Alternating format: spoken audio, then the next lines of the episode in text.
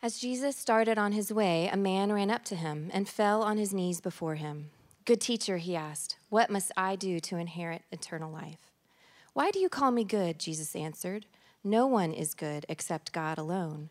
You know the commandments you shall not murder, you shall not commit adultery, you shall not steal, you shall not give false testimony, you shall not defraud, honor your father and mother.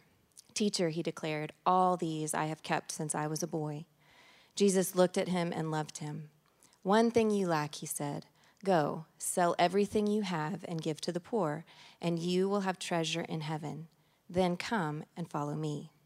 At this, the man's face fell. He went away sad because he had great wealth. Jesus looked around and said to his disciples, How hard it is for the rich to enter the kingdom of God. The disciples were amazed at his words. But Jesus said again, Children, how hard it is to enter the kingdom of God. It is easier for a camel to go through the eye of a needle than for someone who is rich to enter the kingdom of God. The disciples were even more amazed and said to each other, Who then can be saved? Jesus looked at them and said, With man this is impossible, but not with God. All things are possible with God. Then Peter spoke up, We have left everything to follow you. Truly I tell you, Jesus replied, no one who has left home or brothers or sisters or father or mother or children or fields for me in the gospel will fail to receive a hundred times as much in this present age homes, brothers, sisters, mothers, children, and fields, along with persecutions, and in the age to come, eternal life. But many who are first will be last, and the last first. The word of God for the people of God.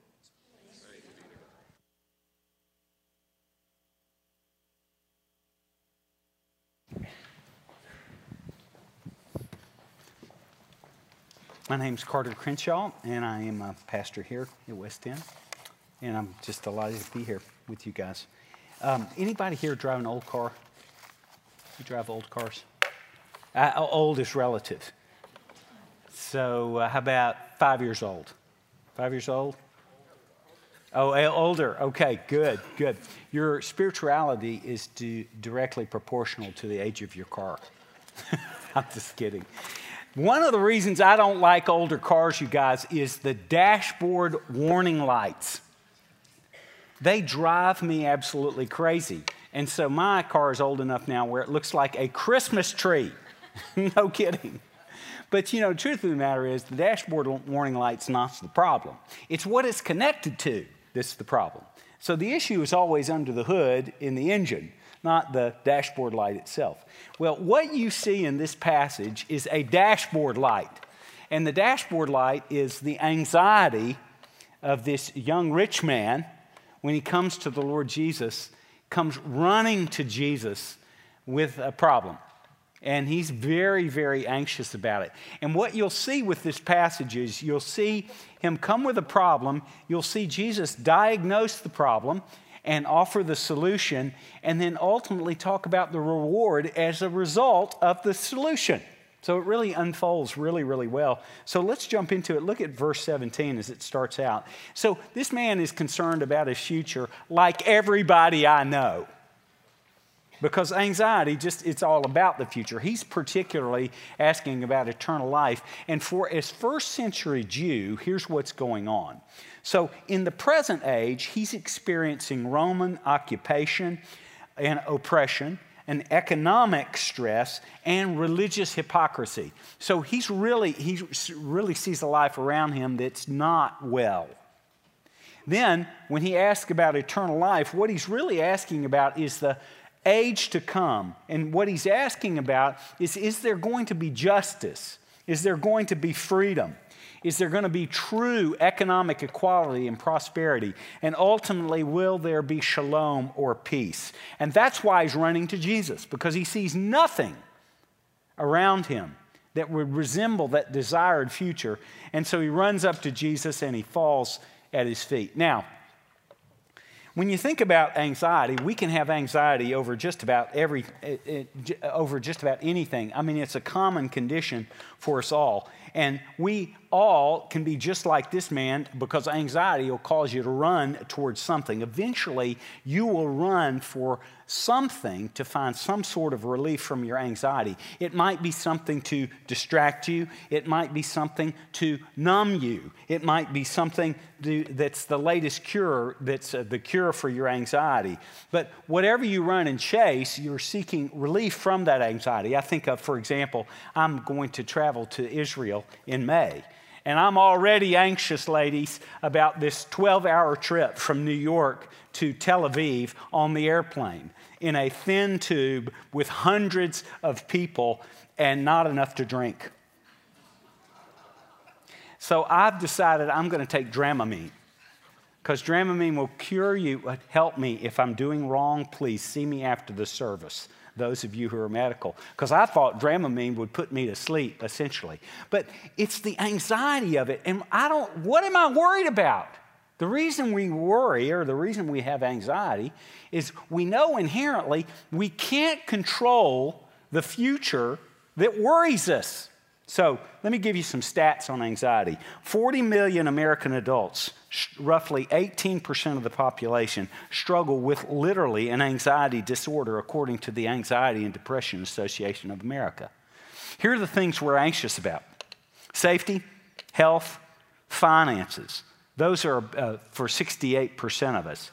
And then, how, how, about this one? 67% of us worry about paying our bills or some sort of expenses.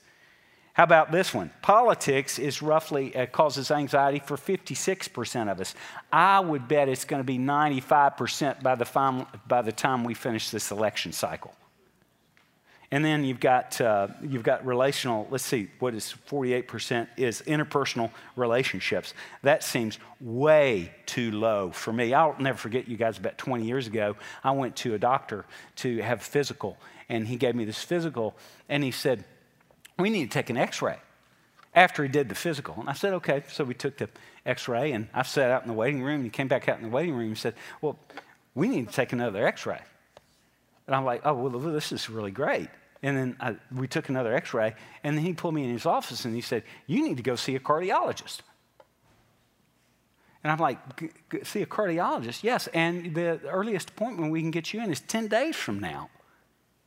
Well, you can imagine, uh, you know, I went on spring break for those 10 days. It was absolutely nuts. The things we can get anxious about because we really can't control things. And that's exactly what's going on here because the insanity of anxiety is this we try to control a future that we can't.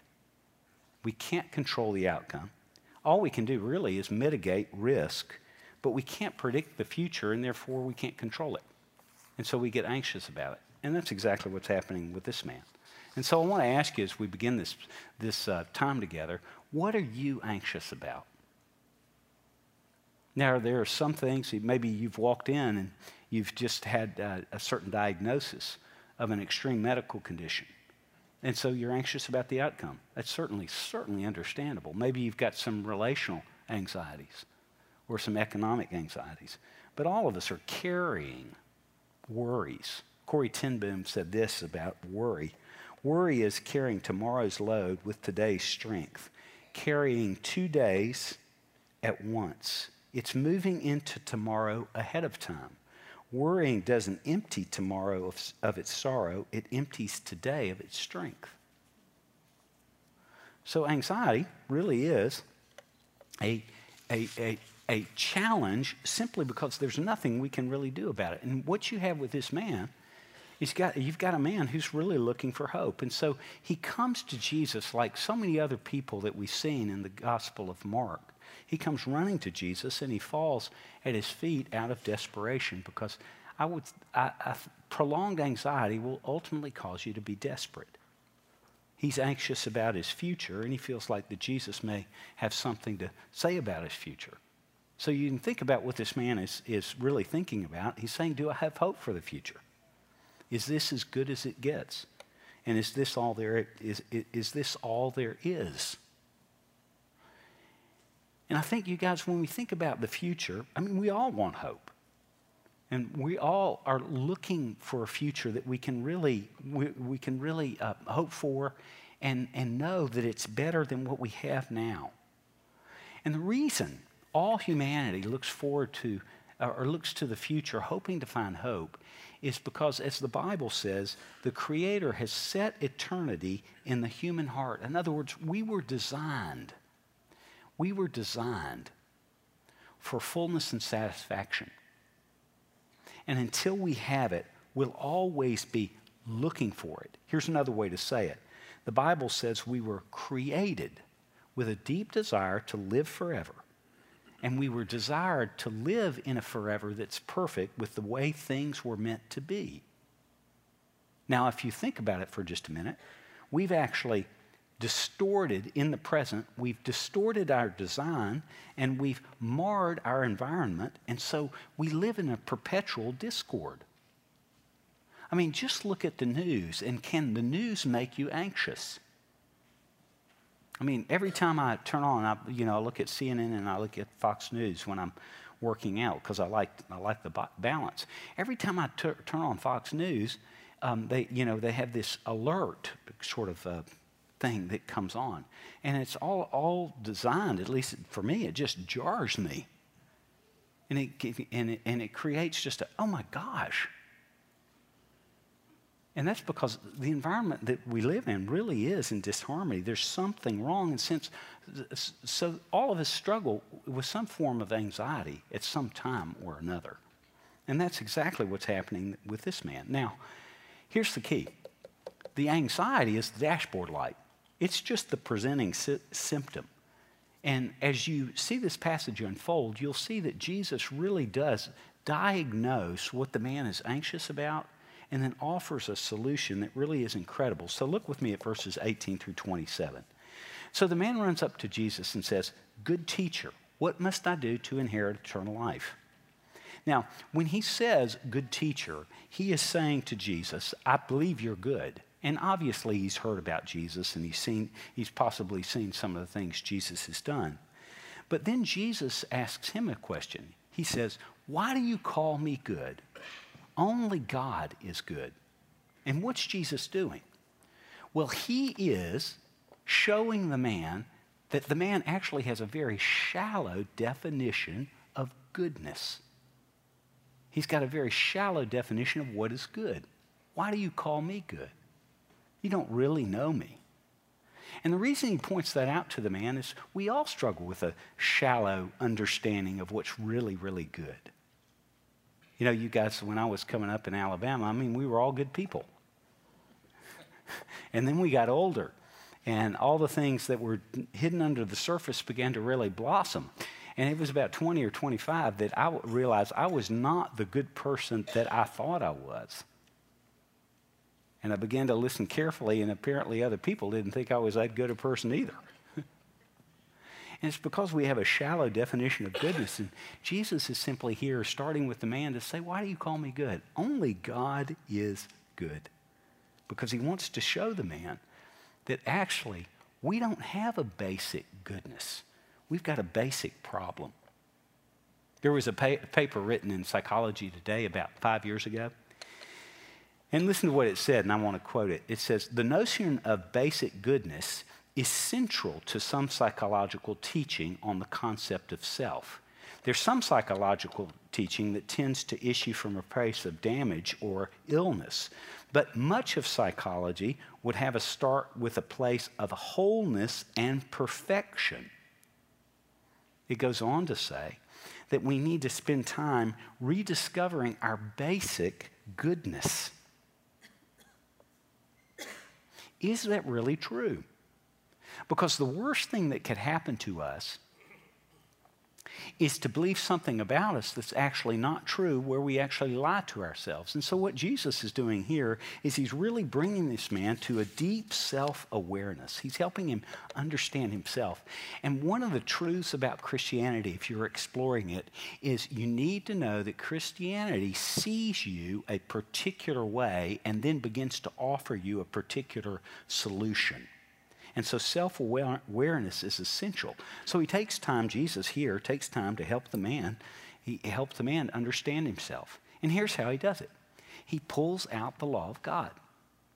And he begins to quote the law of God and says, you know, don't murder, don't steal, don't lie. And he talks about these uh, laws of God that really are talking about ways that we relate to people. And in summary, we're called to love people.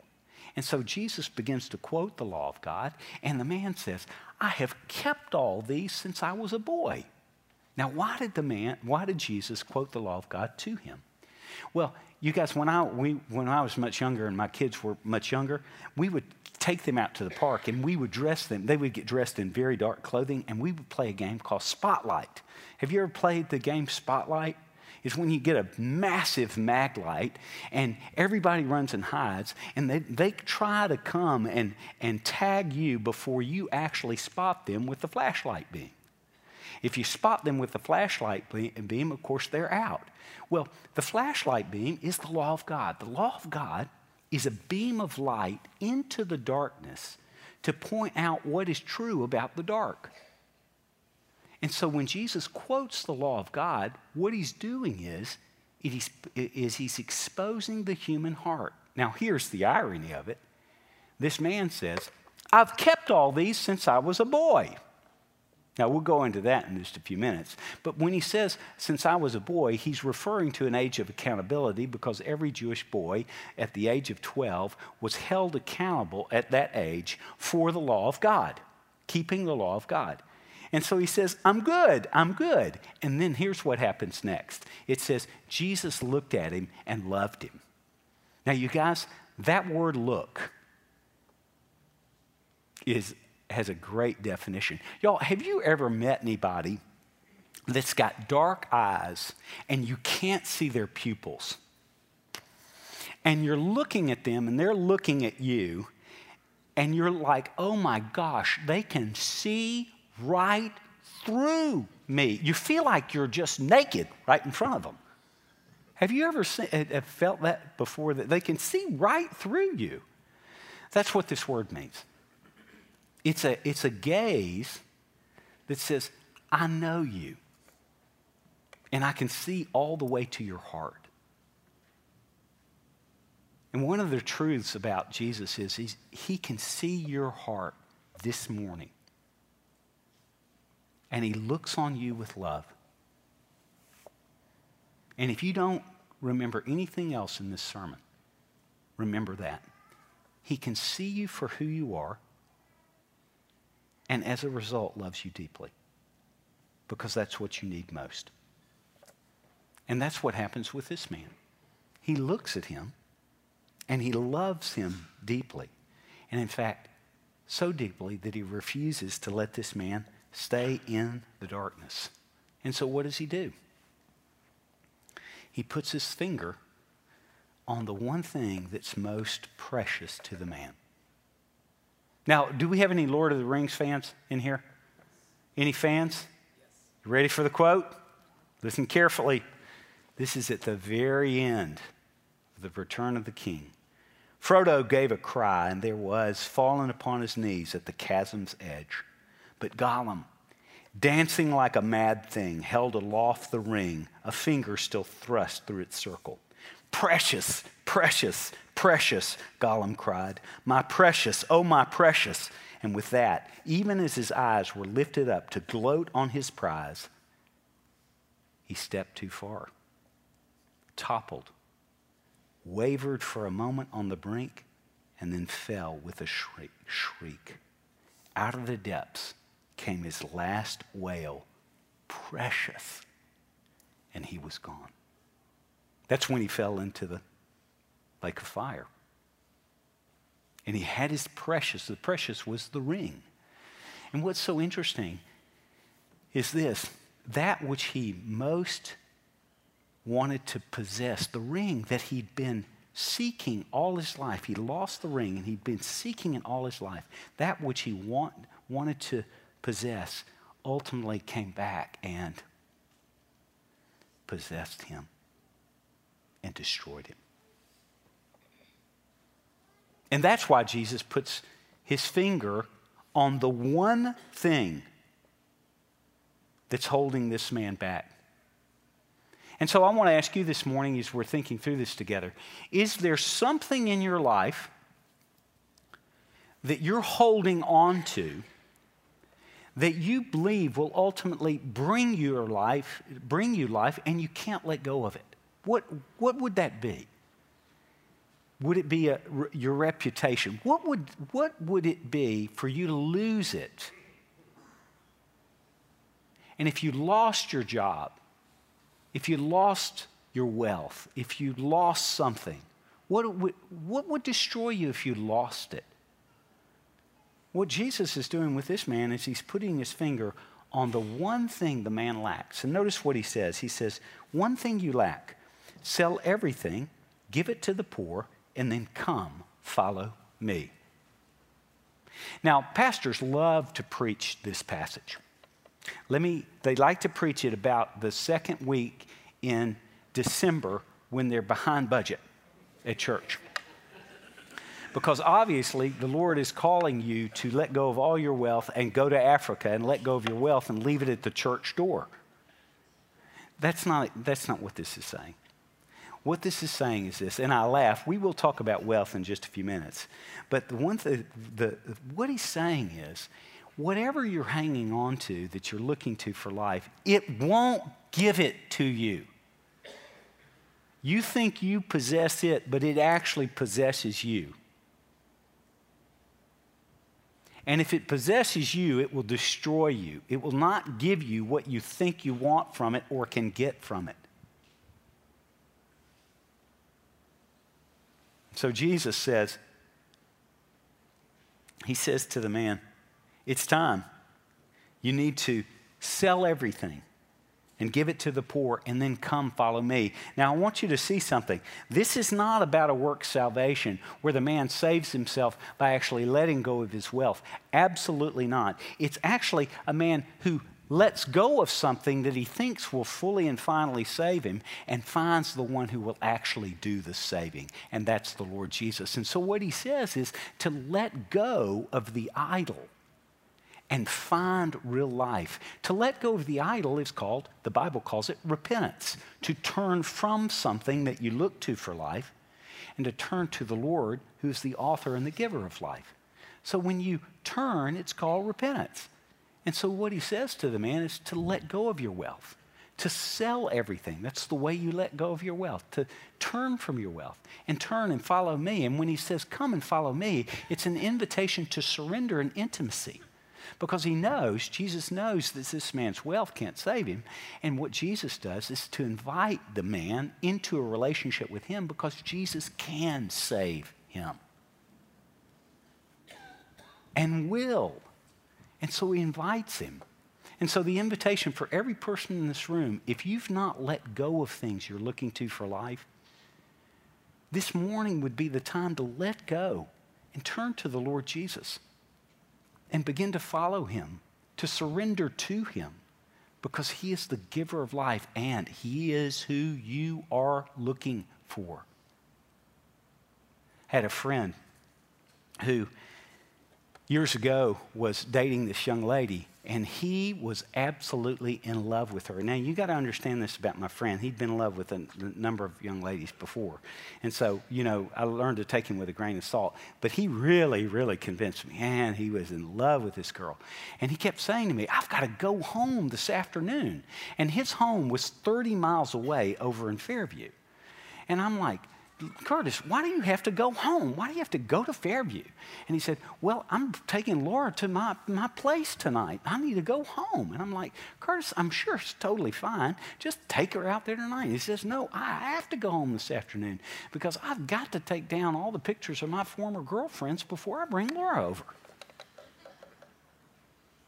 That's what's called the expulsive power of a new affection and in fact, an old, uh, an old, uh, an old uh, uh, uh, Puritan preacher talked about the fact that in order to let go of an old affection, I must find a new one.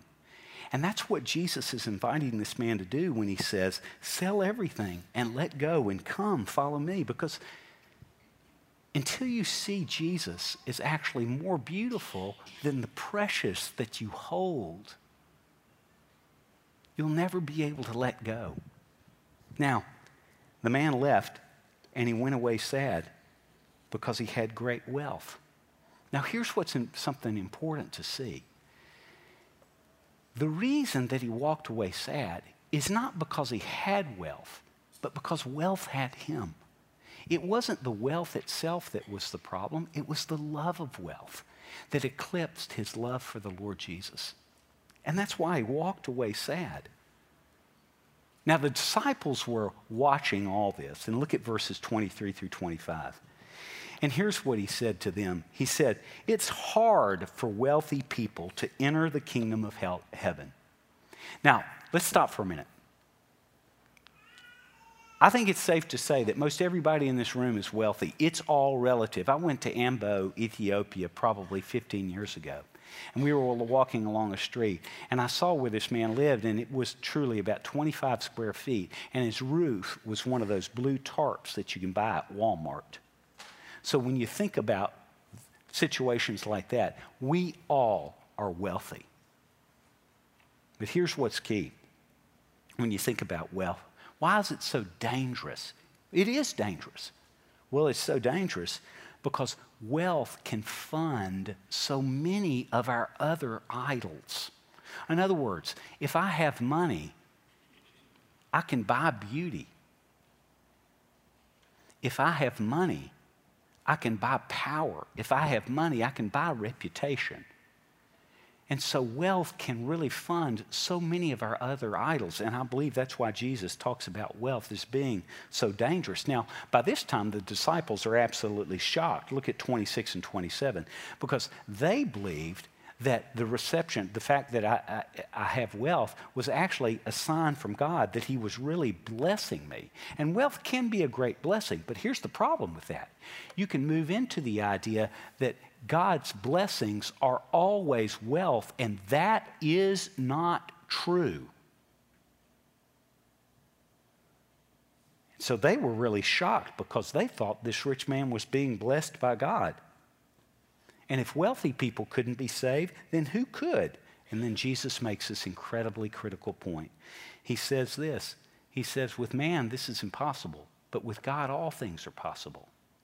And what's he saying? He's simply saying this is no matter what you lay your hand to, no matter what you seek to possess to save you, it will never give you what you ultimately want.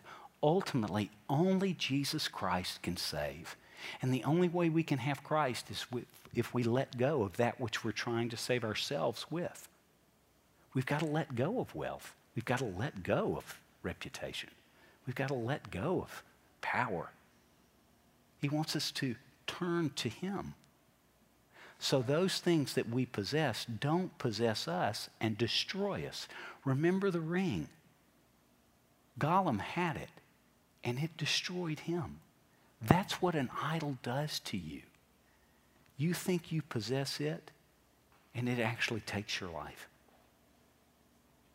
And that's why Jesus says, let go of it and have me for real life. That's exactly what he's saying to this man. Now, really, in order to let go of that, we've got to find Jesus as more valuable than that which we let go of. We've got to fully and finally understand that we can't save ourselves, that ultimately only God can save us. Only God can save us from our idols. Now, look at verses 28 through 31. Jesus offers an incredible reward as we seek him. He says this first, the disciples say, Well, Jesus, we've left everything. Now, there's a bit of sassiness in that, if you will. And so uh, Peter's saying, We've left everything. And here's Jesus' response He says, You will receive a hundred times home, family, possessions in this age and the age to come, and yet there will be persecution. And so, what he's simply saying, Jesus, when he says that, is this He's saying, when you come to faith in Christ, there are tremendous blessings that you do receive. And in fact, when you come to faith in Christ and you follow Him, you'll begin to enjoy the material blessings that you have in ways that you've never been able to enjoy them before because now those things that you have actually become resources to bless other people with. You'll begin to enjoy relationships. When you come to faith in Christ, you'll begin to enjoy relationships with other people in ways that you've never enjoyed relationship with others before. Why is that so? Well, let me tell you this. When you come to faith in Christ, you begin to see people in a whole new way. And instead of, instead of looking at people for what they can do for you, but you begin to look at people for what you can do for them. And the most healthy relationships, men and women, the most healthy marriage you'll ever have is not a marriage that you primarily move into for what you can get out of it, but a marriage that you move into for what you can sacrifice for the benefit of the other person. That's the most healthy marriage. What you can invest in the other person, not withdraw from them.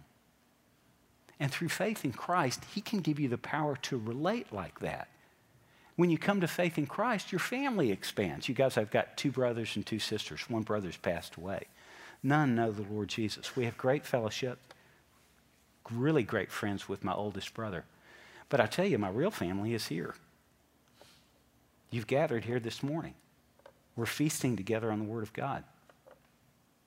This is the family that will last forever. This is the family that will enjoy the feast, the wedding supper of the Lamb forever. Brothers and sisters, too numerous to count. And if it's really true that faith in Christ means that we're all in God's family through Him, what a family we have. You know, I don't know if you guys feel like this, but I love big Thanksgiving celebrations. Williams Sonoma, all that. I just love those kinds of Thanksgivings. And big, big, you know, inviting lots of people over. You guys, can you imagine our Thanksgiving with three or four hundred like this every day for all eternity? That's what the Lord Jesus promises and blessings in this life. The greatest joys that you'll ever find for the blessings that we have in this life is to use those blessings to bless other people. And in fact, don't count your blessings here. Invest your blessings.